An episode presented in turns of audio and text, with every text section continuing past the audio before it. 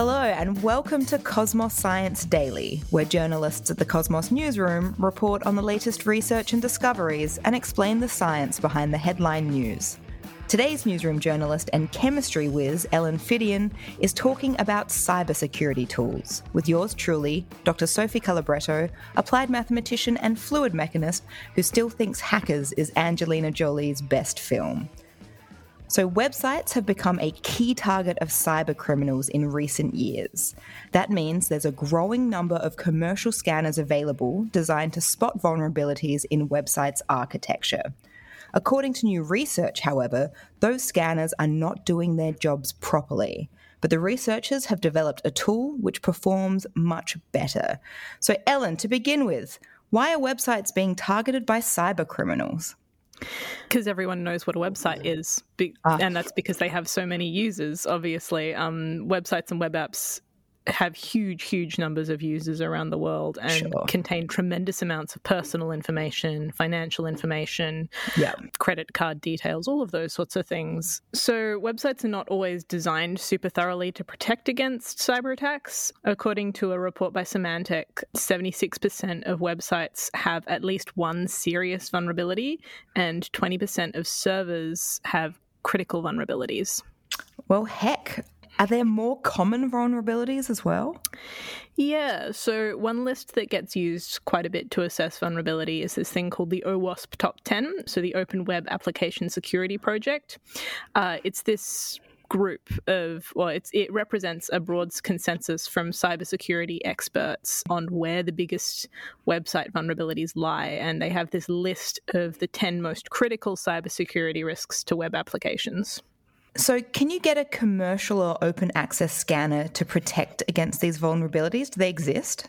Yeah, yeah. These scanners are publicly available, and they can tell you um, vulnerabilities that exist on your website if you're building a website. However, according to this new research, which has just been published, these researchers assessed 11 of the most popular web scanners, and they found mm-hmm. that none of them protect against all of these top 10 vulnerabilities. Excellent. yeah. So um, I had a chat with Dr. Yusuf Amer, who's a mechanical and systems engineer at UniSA, one of the co authors on the paper, and he said that they've figured out that most of the publicly available scanners have weaknesses and are just not doing the job that they should. Okay, so that's a little bit terrifying. I mm. presume there is a way to address this, hopefully? Yeah, absolutely. So uh, the second part of their paper is these researchers used um, machine learning to make a tool that did address all of these vulnerabilities. Okay. It's a thing called a black box security assessment tool. So it's basically a program that sort of attempts to break into a website from right. the outside and assesses vulnerabilities that way. So it's kind of like pretending to be a hacker in one way or the other. Amazing. And it does assess for all of the top 10 vulnerabilities on that okay. list. So it's a prototype at the moment. The researchers are looking to commercialize it. They basically want to sell it as a sort of better version of the scanners that exist now.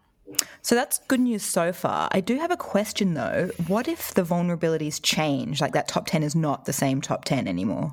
That was my immediate response as well, right? Like the internet changes so much. Surely mm. these things change frequently.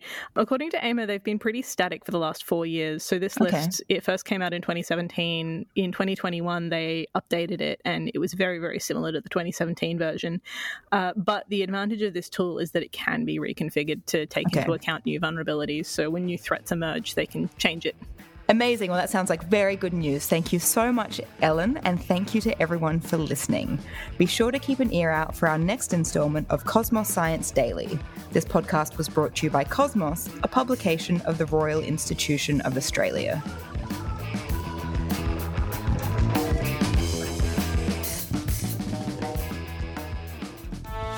Ever wondered how old the Earth is?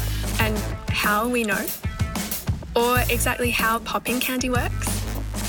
From LiSTNR and Cosmos Magazine comes Huh? Science Explained, a weekly podcast where we answer all of life's questions, big and small. No lab coats required. And we'll do it in 10 minutes or less. Search Huh? Science Explained, download the LiSTNR app now and listen for free. LiSTNR.